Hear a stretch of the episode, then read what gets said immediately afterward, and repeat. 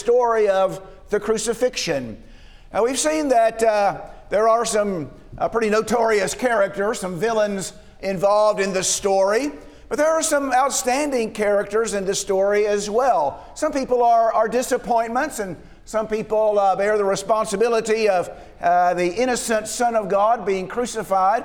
But we'll talk a little bit tonight about some, some heroes, at least in my view, anyway, some, some heroes in the story. Uh, people like Judas uh, would be uh, some of the, one of the villains as uh, his greed overcame him, of course. He succumbed to that. And for 30 pieces of silver, he betrays the Christ, the Son of God. And then uh, there's uh, Pilate, who doesn't have the strength of character to do what he knows is right. He knows Jesus is innocent, but he doesn't have the strength to, to stand up and, and persist and deny the crowd's insistence that he deliver Jesus over. We saw last week that Caiaphas uh, was a man who uh, believed uh, that uh, uh, his, his position and the position of the nation was so important that he was willing to, to have an, an innocent man uh, brutal, brutally executed. The, the end for him justified the means. And then, of course, there's Peter, who's just a disappointment, isn't he? And so he denies that he even knows the Lord. And so there, there are plenty of people that are disappointments and, and people that are villains and uh, people who, uh, uh, who do what's wrong. But, but then there are some people that do what's right as well. And we're going to talk about some of those tonight. Let's just review a little bit the events that lead up to the crucifixion of Jesus. And so, if you will, look at, let's look at Mark chapter 14. Jesus is in the garden, of course, in the Garden of Gethsemane. He's praying there. He asks the Father if it's possible to remove the cup from him, to remove this experience from him. And of course, that's, that's not possible. That's not within the Lord's will. And so Jesus accepts that and, and he goes to the cross. And uh, Judas betrays Jesus with a kiss. He's delivered over to the soldiers. He's taken, he's uh, bound. And then, of course, he's, he's led away. Mark tells us that all the disciples, including the apostles, flee on that occasion. And so, Mark chapter 14 and verse 50 says, And they all left him and fled. And so, all of those apostles, all the disciples who were with him, they're in the garden, they, they're, they're, they all flee, they all run away. In fact, if you look at verse 51, there's an interesting uh, account there. A young man was following him, wearing nothing but a linen sheet over his naked body, and they seized him. But he pulled free of the linen sheet and escaped naked. And so here's an unnamed man, maybe Mark himself, but an unnamed individual who was so afraid on that occasion that he just, he just runs away. The scripture says naked. And so everybody flees on that occasion. Jesus is taken by the soldiers First to Annas, who is father in law of the high priest, and then to the home of Caiaphas. Accusations are made against him there, of course. Uh, false witnesses are, uh, are brought in to give their false testimony. They didn't really agree with each other. And Caiaphas himself begins to interrogate Jesus. And, and finally, he pronounces a death sentence to Jesus. He con- uh, condemns him to death because of blasphemy. The council meets then in the morning. There are lots of irregularities, maybe some illegalities involved in the, the, the, the meeting at the home of Caiaphas. It's at night. Uh, the uh, Caiaphas is uh, judge and jury and prosecutor all rolled into one. They're looking for false testimony, looking for false witnesses. So there are a lot of things that are questionable about that proceeding. So it's an informal gathering, informal proceeding, trying to get everything lined up so that when the official meeting took place of the Sanhedrin, well, then they would make their accusation and receive the official sentence. And so in the morning, the council meets. And there is an official pronouncement concerning Jesus. He's to be executed, he's worthy of death. Jesus then is taken to Pilate. He's accused of subverting the nation, encouraging non payment of taxes to Rome, and claiming to be a king. And so they bring before Pilate what they consider to be very serious charges. And yet Pilate interrogates Jesus and on multiple occasions says, I, I find no crime in him. I, I, don't, I don't see that he's done anything worthy of death. And he even tries to release him and takes several different approaches in those attempts to release Jesus. But eventually, he washes his hands of the matter and gives Jesus over to the Jews, and he's taken to be crucified.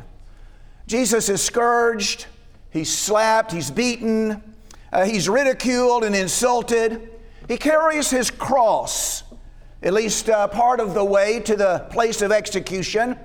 And then his hands and his feet are nailed to the cross and he's lifted up. The time is about nine o'clock in the morning. And so you might recall he's been up all night and uh, uh, with the uh, apostles in the upper room and then go to the garden and then he's arrested and then he's taken from place to place in the city of Jerusalem, then finally to Calvary or Golgotha, and finally he's nailed to the cross about nine o'clock in the morning. And then about three o'clock, uh, he, he dies. He yields up the Spirit. While he's on the cross, he's ridiculed further. And so, Matthew chapter 27 describes some of the things that people had to say about Jesus. Verse 38 says, At that time, two robbers were crucified with him, one on the right and one on the left. And those passing by were hurling abuse at him and wagging their heads and saying, You who are going to destroy the temple and rebuild it in three days, save yourself. If you're the Son of God, come down from the cross. In the same way, the chief priests also, along with the scribes and elders, were mocking him and saying, He saved others. He cannot save himself. He's the King of Israel. Let him now come down from the cross and we'll believe in him. And so they're, again, hurling more and more abuse, more and more ridicule, and showing more and more contempt for him. In the book of John, we find that the soldiers who have crucified Jesus divide his garments among themselves. And so, verse 23 of John 19 when they had crucified Jesus, they took his outer garments and made four parts a part to every soldier, and also the tunic now the tunic was seamless, woven in one piece. So they said to one another, Let's not tear it, but cast lots for it to decide whose it shall be. This was to fill, fulfill the scripture. They divided my outer garments among them, and for my clothing they cast lots. Therefore the soldiers did these things. We're told in the book of Matthew that some people sat and watched him there. That, always has sort of impressed me. The, the very idea that people just kind of take up, a, find a spot and, and sit down and, and they, they just watch. They just watch the scene and see this bloody victim nailed to a cross and people abusing him and ridiculing him. And they're, they're just curiosity seekers and just watching the events as they sat there. Well, back in John chapter 19, finally, we come to some folks that seem to me to be heroes in the story. Verse 25 The soldiers did these things, but standing by the cross of Jesus were his mother and his mother's sister, Mary, the wife of Clopas, and Mary Magdalene.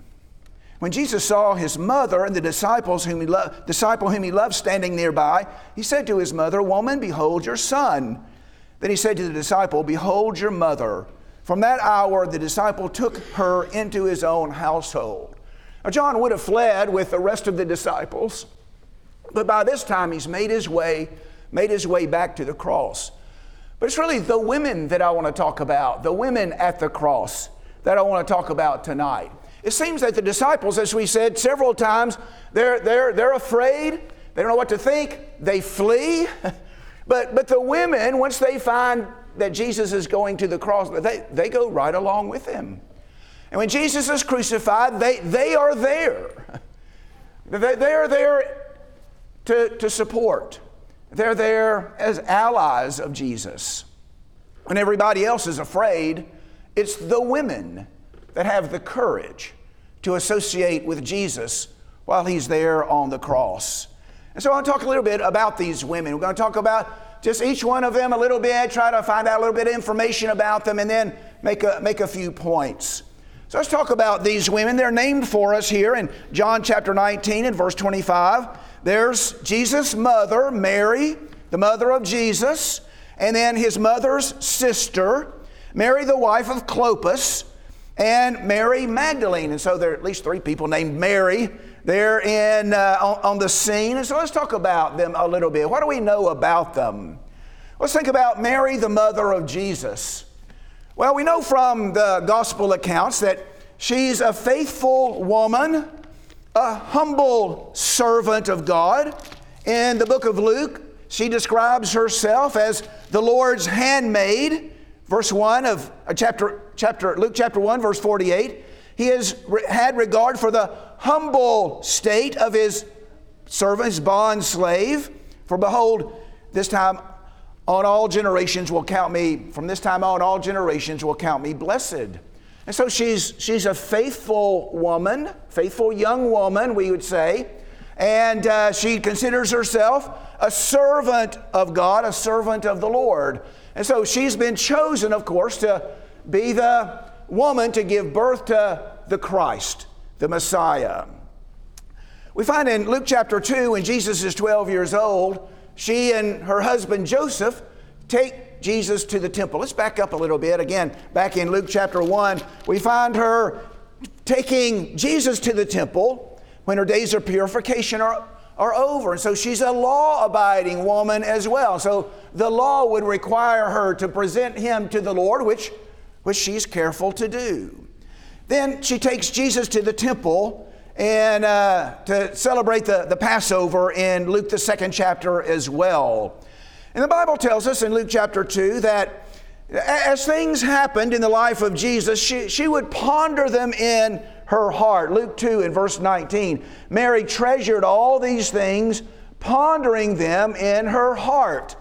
So when the shepherds came at the birth of Jesus, and then we find that again in Luke chapter 2, right at the end, when Jesus is found in the, the temple at 12 years old. He went down with him, came to Nazareth, and he continued in subjection to him. And his mother treasured all these things in her heart. And so, and so, and so Mary, as things unfold in the life of Jesus, she's watching him, watching him develop, and so forth. And as things happen, she sort of stores them up in her heart and, and gives some serious thought to those things. In John, the second chapter, Jesus is an adult and you remember they're in Cana at the marriage feast and they've run out of wine. And so remember, it's Mary that approaches Jesus and, and says, Do something about this. And eventually, Jesus provides wine for the people that were gathered there. And then in John chapter 19, we find her at the cross. In Acts chapter 1, going on ahead a little bit, in Acts chapter 1, we find the disciples together, and Mary, the mother of Jesus, is, is with them. And so in uh, verse 13, when they had entered the city, they went up to the upper room where they were staying. That is, Peter and John and James and Philip and Thomas and the rest of the apostles. These all with one mind were continually devoting themselves to prayer, along with the women and Mary, the mother of Jesus, and his brothers. And so we find out Jesus, after the resurrection, his mother is, is with the disciples. And so Mary is at the cross. I don't think just as a mother concerned for her son, but also now she's following him as a disciple. We also find Mary Magdalene at the cross as well. She's a disciple of Jesus during his ministry.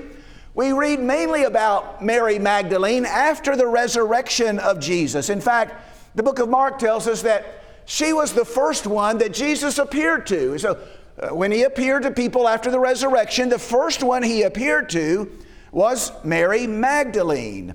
If you go back to Luke chapter 8, you'll find that Mary Magdalene is one of several women who followed Jesus and who supported him out of their own private resources, out of their own private funds. And so, verse 2 says, Also, some of the women were with him who had been healed of evil spirits and sicknesses Mary, who is called Magdalene, from whom seven demons was gone out, and Joanna, the, the wife of Chuza, Herod's steward, and Susanna, and many others who were contributing to their support out of their private means. And so here's a group of women who have some resources, and they're supporting Jesus, and they're supporting the apostles as they go from place to place preaching and teaching. We also learn that Jesus cast out seven demons from her. It's pretty popular, uh, pretty popular uh, idea is that she had been a prostitute at one time. So that's not in the scriptures, that developed sometime later. But Jesus did cast out seven demons from her. She gave strong testimony to the empty tomb. If you go to John chapter 20, you'll find uh, some details there about the appearance of Jesus to Mary Magdalene.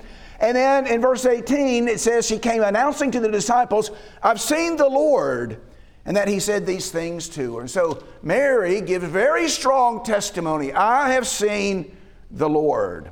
And so she's there as a disciple of Jesus. Uh, when I say she's there, she's at the cross as the disciple of Jesus. Now, everybody else has fled. All the apostles, except for John, apparently nowhere to be found. But here are the, the women, and, and they're, they're right there with him. They have the courage, the strength of character to follow him to the cross. And then there's Mary, the wife of Clopas. Don't know very much about Mary, the wife of Clopas. Perhaps she's the same as Mary, the mother of James and Joseph called in Mark chapter 15 and verse 40 the other Mary. And if so, she was with Mary Magdalene observing the tomb where Jesus was laid. And so there were some women who, when Jesus was taken from the cross and put in the tomb, Joseph of Arimathea, there were some women who were taking note of that. Let's see exactly where he was laid. They're going to come back later, you remember. And so Mary Magdalene was one of those, and Mary this Mary, the wife of Clopas, or the other Mary, was with them as well. She was one of the women that went early in the morning to prepare Jesus for, for burial. And she would be among the group of women to whom Jesus appeared. Now, first to Mary Magdalene, but then to a, another group of women, maybe a small group of women, uh, not long after that. And so she would have been among that, that group. And so again, she's a, she's a disciple. And so she's there as a disciple. And then there's the sister of Mary, perhaps Salome from Mark 15, verse 40. And I uh, don't know very much. As a matter of fact, uh, in this particular passage, her name is not given. Uh, his, that is Mary's sister. And so, if what we've said is, is correct, these are women of outstanding character, aren't they? They're faithful disciples.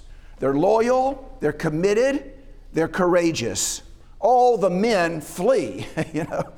It's uh, the women who follow. Again, just like we said in the beginning, there are several villains in the story. People like Pilate and Judas and Caiaphas. There are some dis- disappointments in the story. Peter certainly would be one of those, as he admitted. Uh, but then there are some heroes in the story as well. There are very courageous people and these women are examples of that, examples of great strength. But you know, that's, if you know the Bible, that's, that's not really surprising, is it? That we would find women as heroes, that we'd find women of great courage and women of great moral strength. Now, there are evil women in the Bible, of course. You think of Jezebel and, and Athaliah and maybe a few others. But there are some real heroines in the Bible as well. Let's, let's think about a few of those. Uh, if you were to create a list of heroic women in the Bible, who would be on your list? This morning I, I, I, said, you know, if you were to make a list of some of the great and wonderful works of God, what would be on your list? Well, here's another list. If you were to uh, create a, a list of heroic women in the Bible, who would be on that list? Well, let me, let me suggest a few. In Joshua chapter 2, we read about the spies going in to spy out the city of Jericho, and they're taken and hidden by a woman named Rahab. Now, Rahab's character up to that point is somewhat questionable, of course. She's described as a harlot in the New Testament, even. Uh, but but she, she's a woman of great faith by this time. And she's a woman of strong character. She's a courageous woman by this time. And so she makes a great confession, makes a great statement of faith in Joshua chapter 2, verse 9. She says, I know that the Lord has given you the land, and that the terror of you has fallen on us, and that all the inhabitants of the land have melted away before you. We've heard how the Lord dried up the water of the Red Sea before you when you came up out of Egypt, and what you did to the two kings of the Amorites, who were beyond the Jordan, Sihon and Og, whom you utterly destroyed. When we heard it, our hearts melted, and no courage remained in any man any longer because of you. For the Lord your God, He is God in heaven above and on earth beneath. That's a strong statement, isn't it? Especially made by a Canaanite woman.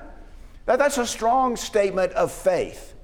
And so she asked the spies, When you come in to take the city, will you, will you spare me and my family? And of course, they said, You know, if you're in your house, Get everybody that you're concerned about into your house, and we'll spare whoever is in the house. Now, if they're not in the house, we're not responsible, but get everybody in the house that you want to have saved. And of course, she did.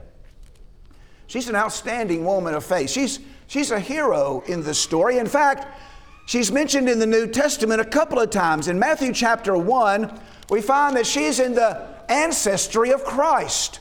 She's an ancestor. She's in the lineage of Christ. Matthew chapter 1 and verse 5 Salmon was the father of Boaz by Rahab, and Boaz was the father of Obed by Ruth. And well, let's see, you go back up a little bit further, and you find there uh, that uh, uh, Rahab is, is mentioned. Well, that's verse 5. Rahab is mentioned in the lineage of Christ. So here's a Canaanite woman. She's not a Jewish woman, she's a Canaanite woman. And yes, she comes to believe and takes a strong stand. And of course, the Lord blesses her. Now, now James uses her as an example of faith, as an example of someone who possessed a faith that works, and thus a full and complete faith. James chapter 2. In the same way, was not Rahab the harlot also justified by works when she received the messengers, sent them out by another way? Just as the body without the spirit is dead, so also faith without works is dead. And so, so Rahab becomes a, an example, a model used by a New Testament writer, model of faith and works. In Judges chapter 4, we find another heroic woman in the Bible. Her name is Deborah. She's one of the judges in Israel. In fact, she's, she's called a judge or judge, a, a female judge in Israel. And so, verse 4 of chapter 4 Deborah, a prophetess, the wife, uh, wife of Lapidoth, was judging, was judging Israel at the time. So she's a leader in Israel, isn't it? She's, She's judging Israel at that time. And she's called upon to defeat the Canaanites and Sisera, the commander of the Canaanite army. And so, under her leadership, along with Barak, they defeat the Canaanites. And so, verse 15 says, The Lord routed Sisera and all his chariots and all his army with the edge of the sword before Barak. And Sisera alighted from his chariot and fled on foot. He finds his way to the tent of another woman her name is Jael. And you remember what Jael does. Uh, while uh, he's asleep, she takes a tit peg and drives it through, through, uh, through his temple and kills him. Here's another strong woman, another heroic woman in the story of the Bible. Well, we also learn in the period when the judges judged, there is a woman named Ruth who becomes a great hero in the Bible as well. Remember Naomi and her husband Elimelech and, and their two sons, because of the famine that's in Bethlehem, go over into Moab to, to live and to, to find food. And while they're there, the two sons marry. And Ruth enters into the family by marriage. And when the famine is over, Naomi's going to go back to Bethlehem, but she tells her two daughters in law to stay behind, and one of them is convinced to do so, but, but Ruth is not she's going to go with Naomi. And listen to this confession of faith. Ruth said to her, Do not urge me to leave you or to turn back from following you, for where you go, I will go, and where you lodge, I will lodge. Your people shall be my people, and your God shall be my God. Where you die, I will die, and there I'll be buried. This may the Lord do to me, and worse, if anything but death parts you and me. So she goes, she goes with Naomi back to Bethlehem. By chance, one day she happens on the field of Boaz. And it's not really by chance, is it? God is directing these events. We, we understand that. And uh, she meets Boaz and becomes his wife.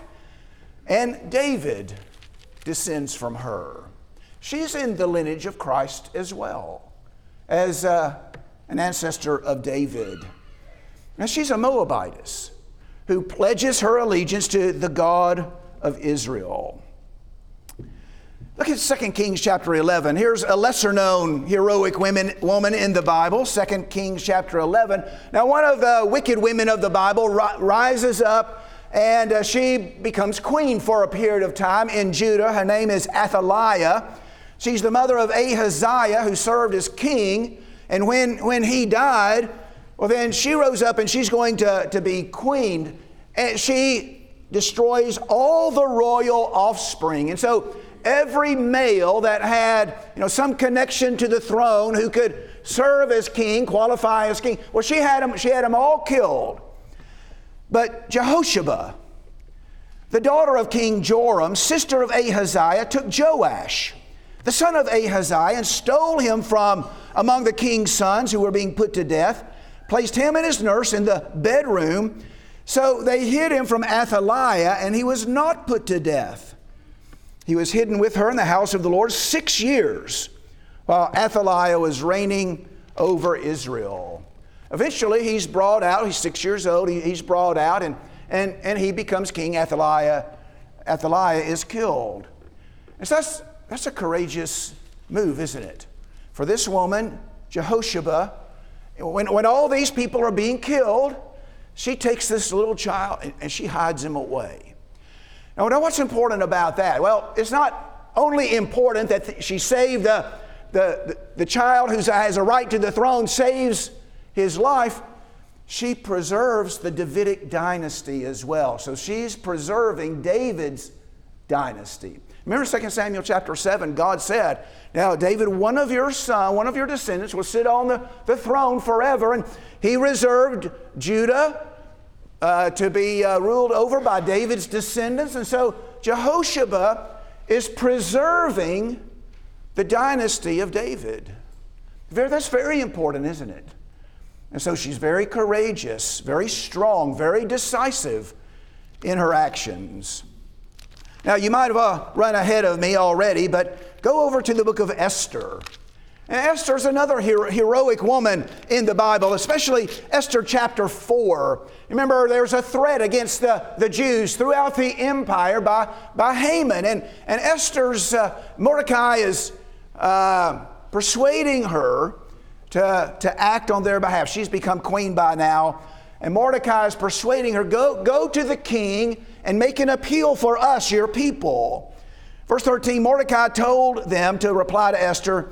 Let's skip down a little bit, verse, verse 15. Then Esther told them to reply to Mordecai Go assemble all the Jews who were found in Susa and fast for me. Do not eat or drink for th- three days, night or day. And my maidens also were fast in the same way. Thus I will go into the king, which is not according to the law. She, she could be killed if the, if the king chose when, when she went in without invitation. And if I perish, I perish, she said. Very courageous. She goes in, and of course, as it turns out, her people are spared. Very strong, very, very courageous. And so when we, when we find these women at the cross, we're not, we're not really surprised. Well, throughout the Bible, we find courageous women, strong women, sometimes uh, just stepping out in a very, very noble way to act decisively. And there are strong women in the New Testament as well. All these we've looked at are in the Old Testament. There are strong women in the New Testament. Matthew chapter 15, one of my personal favorites, is a Canaanitish woman. And she comes, or sometimes she's called a Syrophoenician woman. She comes and says, Lord, have mercy on me. My daughter is cruelly demon possessed. And remember, that's the occasion when Jesus says, Well, you know, it's not, it's not right for me to go and, and help you in this way. After all, I was sent only to the lost sheep of the house of Israel. It, it's not appropriate to take the children's bread and throw it to dogs. You remember that? What, what did she say? Well, even the dogs get the crumbs that fall from the table. very strong statement, isn't it? Very, very strong statement of faith. And what does Jesus say to her in verse 28? O woman, your faith is great. It shall be done for you as you wish. And her daughter was healed at once. Jesus commends her faith. Here's a woman, strong faith, and uh, appeals to Jesus in very decisive way. In Matthew chapter 26, we read about a woman who comes. This is just prior to Jesus going to the cross. A woman comes and she anoints Jesus with uh, uh, costly perfume, verse 7 says. She poured it on his head as he reclined at the table. Many of the disciples are upset about that. Well, you know, why this waste? This perfume might have been sold for a high price and the money given to the poor. Jesus, aware of this, said to them, Well, why do you bother the woman? She's done a good deed for me. You always have the poor with you, but you don't always have me. For when she poured this perfume on my body, she did it to prepare for me for burial. Truly I say to you, wherever this gospel is preached in the whole world, what this woman has done will also be spoken of in memory of her. Still talking about her, aren't we? it's like Jesus said, where, you know, wherever the gospel goes, we're going to keep talking about what this woman has done. Here we are, 2,000 years later, Uh, we're still talking about her. We're still highlighting her faith and how she stepped out to anoint Jesus. In the book of Luke, chapter 8, the other gospels as well, but in Luke chapter 8, we find a woman following Jesus. She's had an issue of blood for, for many years. And her, her, her, thought is if I could just touch the hem of his garment, if I, if I could just reach out and touch his garment, well, then I would be healed. And of course, that's exactly what happens. And, and she is healed. Verse 48, Jesus says, Daughter, your faith has made you well. Go in peace. Lydia is the first convert in Philippi, the first convert on the European continent, so far as we know. And so she steps out in faith. She makes a commitment to Jesus the Lord. And she tells her family about that as well. She leads others to Christ.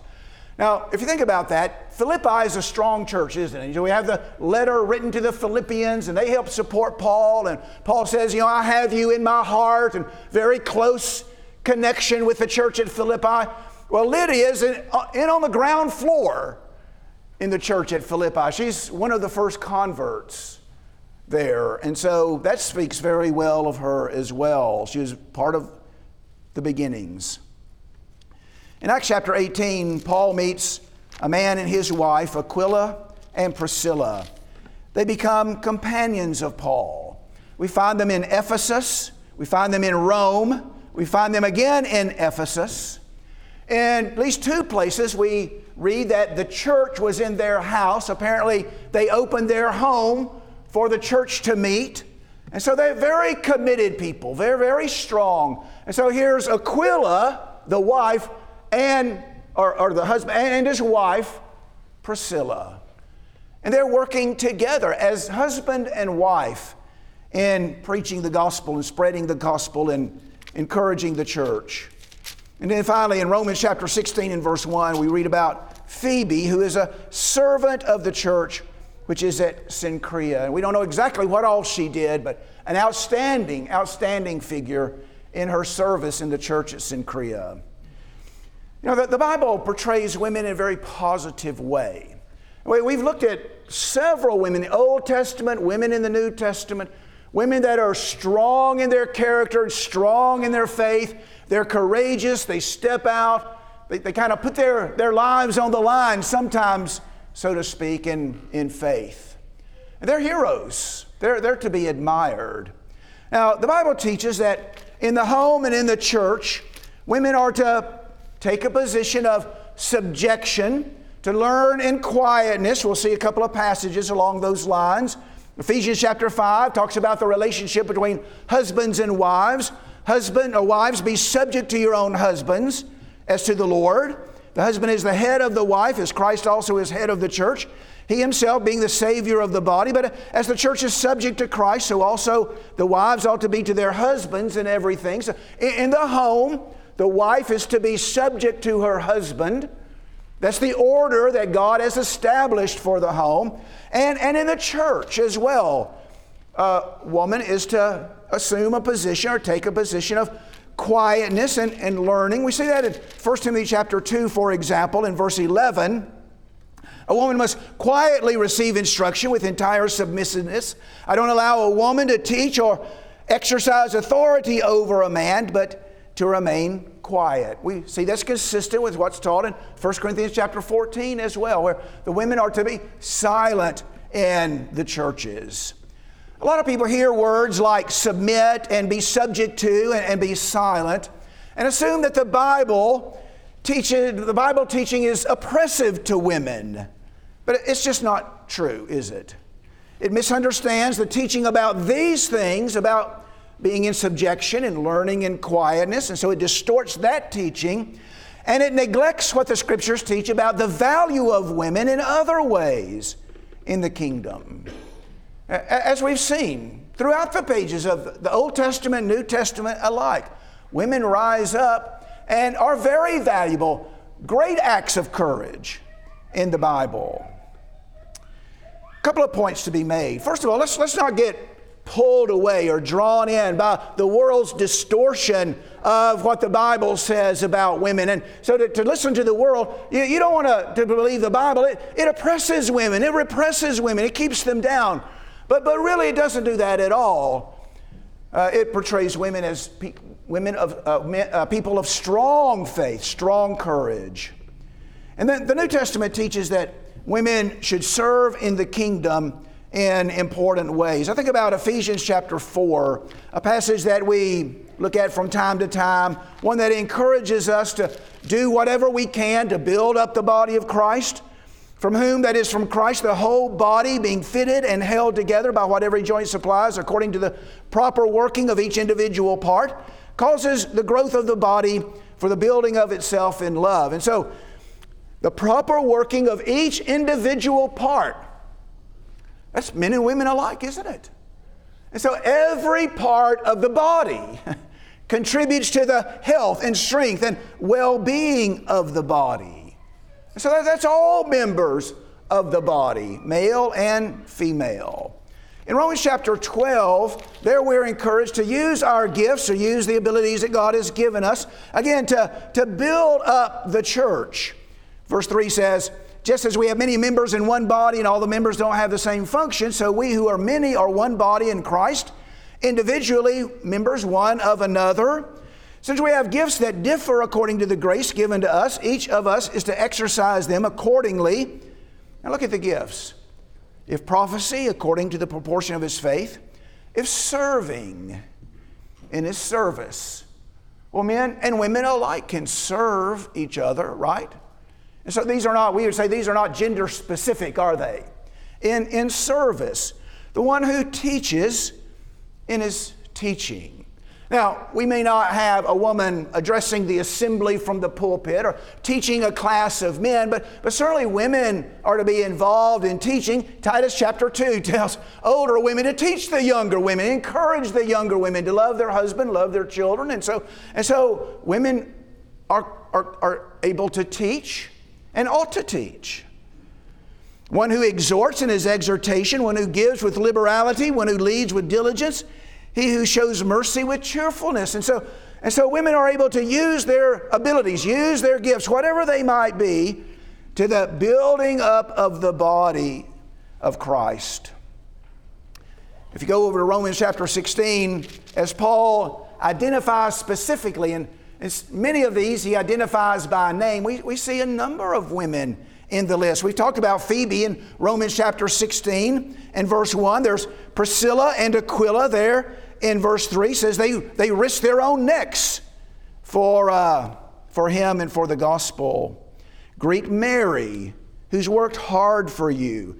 Greet Andronicus and Junias, or Junia, possibly a female name, a woman's name, there in verse 7. And we read about others as well. Verse 12, Tryphena and Tryphosa, workers in the Lord. And those are feminine names. In verse 13, greet Rufus, a choice man in the Lord. Also his mother and mine. And, and then verse 15, greet Philologus and Julia, Nereus and his sister, and Olympas and all the saints who are with them. And so these, these must be outstanding figures in the church. Paul calls them by name or specifies them uh, in a very direct way. They're outstanding servants in the kingdom. And so, every person, male and female alike, has something to offer for the good of the kingdom. May we use these gifts to the greatest extent possible. The women at the cross, in my judgment anyway, they're, they're really heroes, aren't they? They're strong figures in the story. All the men scatter, all the men are afraid. we find the women building themselves up with courage, going to the cross, uh, and identifying themselves with Jesus. They're not unique in the Bible. Many women, as we've seen, play heroic roles. May each of us male, female, man, woman, use the ability that God's given us for building up the body. Let's pray together. Our Father in heaven, we're thankful for the opportunities we've had today to come together and to worship you and to look into your word and find encouragement there, and find strength there. Help us along the way. Father, we're, we're thankful that uh, the account of the crucifixion has included uh, the presence of the women at the cross. We're inspired by, by their courage and their boldness to associate themselves with your Son when so many, when so many fled and uh, were, were afraid.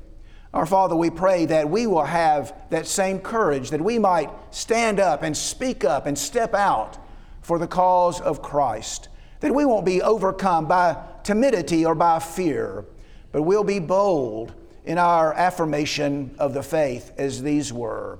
Father, we're mindful of them, these women, as, as they went out and told others about the resurrection of Jesus, that they had seen him. And so they gave their, their, their account and their report of the resurrection of Jesus. And may we too, Father, be bold in our affirmation of our faith in the resurrected Christ and pledge our allegiance to him as we go through this life. Father, again, we're thankful for your word and for the inspiration that it provides us. May we think about these things carefully and deeply, and may we become the kind of people that you would have us to be. We pray these things in Jesus' name. Amen. If you're